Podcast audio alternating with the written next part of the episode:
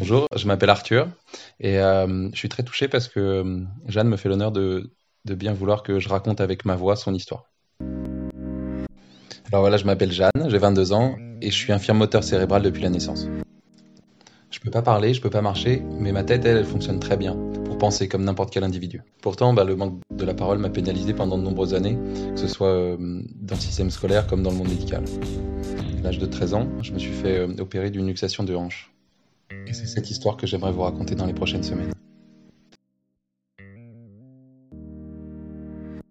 Épisode 3, trouver un bon feeling. Je me souvenais bien du règlement strict du centre, mais de là à m'enfermer dans une autre pièce, c'est la totale.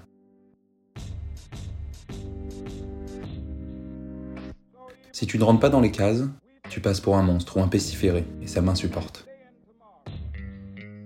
Pour le personnel soignant comme les thérapeutes, je suis en quelque sorte leur cobaye. Personne ne voit que je souffre. On préfère me droguer de médicaments pour que je la ferme.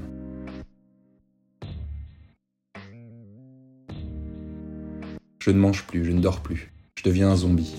Un corps perdu, entouré d'incompétents.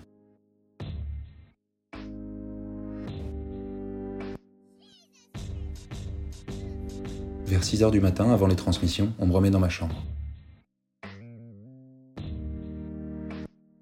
Les deux adolescentes vont bientôt se lever pour aller en cours. Comme un réveil, la machine de gavage sonne, mais personne ne vient.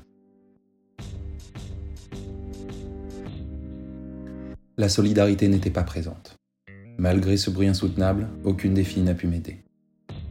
Mon handicap leur faisait peur. Je me suis retrouvé seul après leur départ. J'ai l'impression que cet endroit ne connaît pas l'entraide. Quand j'y repense, j'étais l'objet qu'on déplace quand ça dérange.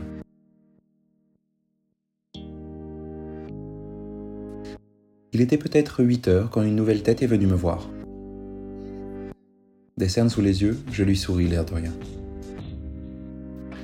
C'est l'aide-soignante qui va s'occuper de moi pour la toilette et le petit déjeuner. J'ai rien pu avaler. Seulement quelques bouchées de pain et un petit peu de jus d'orange épaissi. Je suis assoiffé plus qu'autre chose.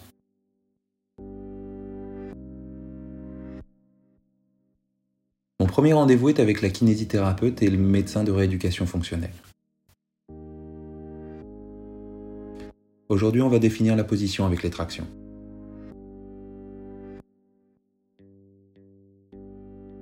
À ma mauvaise surprise, j'ai reconnu Madame C, la kinésithérapeute de mes 3 ans.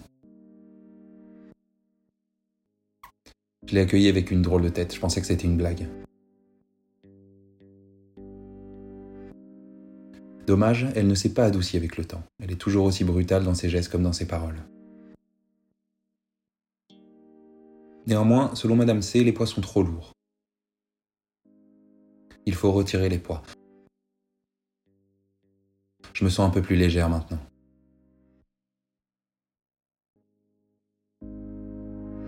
Depuis mon arrivée, je suis resté allongé sur le dos. Pour la journée, on m'a donné l'autorisation de rester semi-assise avec un cale-dos réglable et je vais bientôt pouvoir faire des essais de fauteuil. Pour le fauteuil, c'est l'ergothérapeute qui prend le relais. Elle a l'air sympa. J'ai l'impression qu'elle adore son métier. Elle est très patiente avec les pensionnaires et moi-même. Je demande pas d'être assise à la perfection, mais juste changer de position, ça me fait un bien fou.